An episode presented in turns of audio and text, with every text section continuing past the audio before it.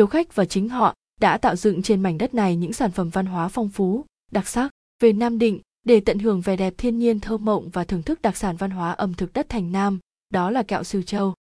Gần hai thế kỷ nay, thương hiệu sửu châu đã trở nên nổi tiếng. Không chỉ người dân thành nam, mà du khách mọi miền đất nước, những người xa quê hương hàng chục năm, mỗi lần nhớ về nam định đều nhớ đến hương vị mộc mạc mà thanh tao của kẹo sửu châu.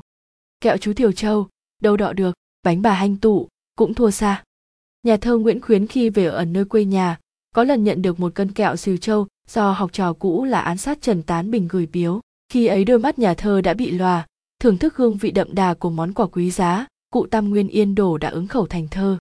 Nguyên phùng tả hữu lai vô tận, hướng dẫn chi lan nhập tức văn.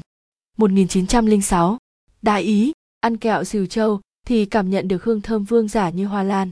Ăn vào nhận ra ngay vị thơm ngon, đặc sản của vùng quê nam định, đặc sản kẹo siêu châu nam định thời chiến tranh chống mỹ, ở chiến trường, b có câu ca dao được các chiến sĩ truyền miệng cho nhau để mà vui, để mà cười. Trèo lên trái núi thiên thai, thấy hai con cọp đang nhai kẹo xìu. Không phải ngẫu nhiên, mà một món ăn địa phương lại đi vào thi ca từ bình dân đến văn trường bác học như vậy. Cụ huy vinh, nhà nghiên cứu phê bình văn học có tiếng ở nam định nhân dịp tết đến, thưởng thức kẹo xỉu châu đã ứng khẩu đôi câu đối. Xuân có kẹo xỉu xuân đượm sắc, tết còn thơ vị tết nguyên hương.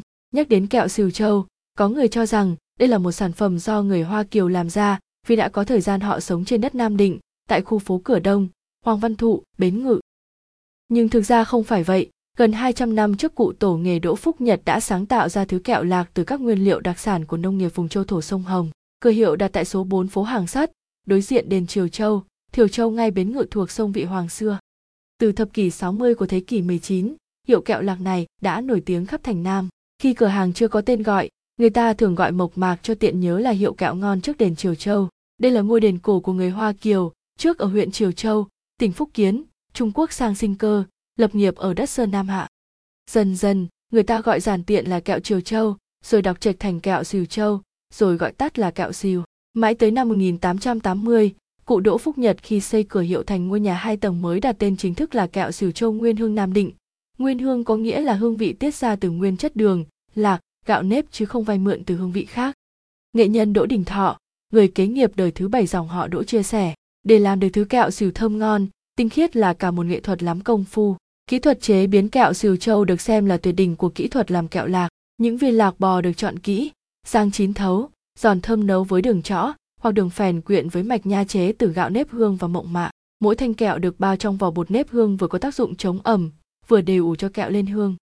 Để nấu được kẹo xìu châu, người thợ cần có đôi tay tinh tế, phải dẻo tay để giữ nhiệt độ ổn định của bếp và khó nhất là biết ước lượng tỷ lệ đường, lạc, mạch nha phù hợp với mỗi mẻ nấu.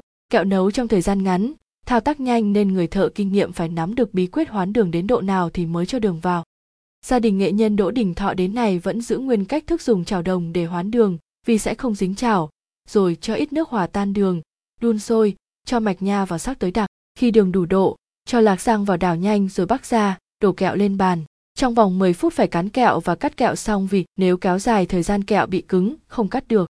Kẹo ra lò có sắc nâu hồng và trong như hổ phách, ăn giòn tan, thơm lừng, ngọt đậm để lại dư vị khó quên. Kẹo xìu châu còn độc đáo ở kỹ thuật khử mùi hôi của dầu lạc, để lâu không ỉu.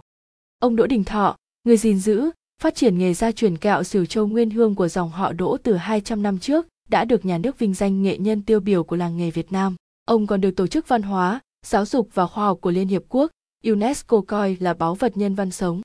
Sự vinh danh này không chỉ là niềm tự hào của cá nhân và gia đình nghệ nhân, mà còn là niềm tự hào của người dân Nam Định về thương hiệu kẹo Sửu Châu, đặc sản quê hương, món quà tinh tế dành tặng du khách xa gần khi về đất thành Nam Văn Hiến. Theo nhân dân,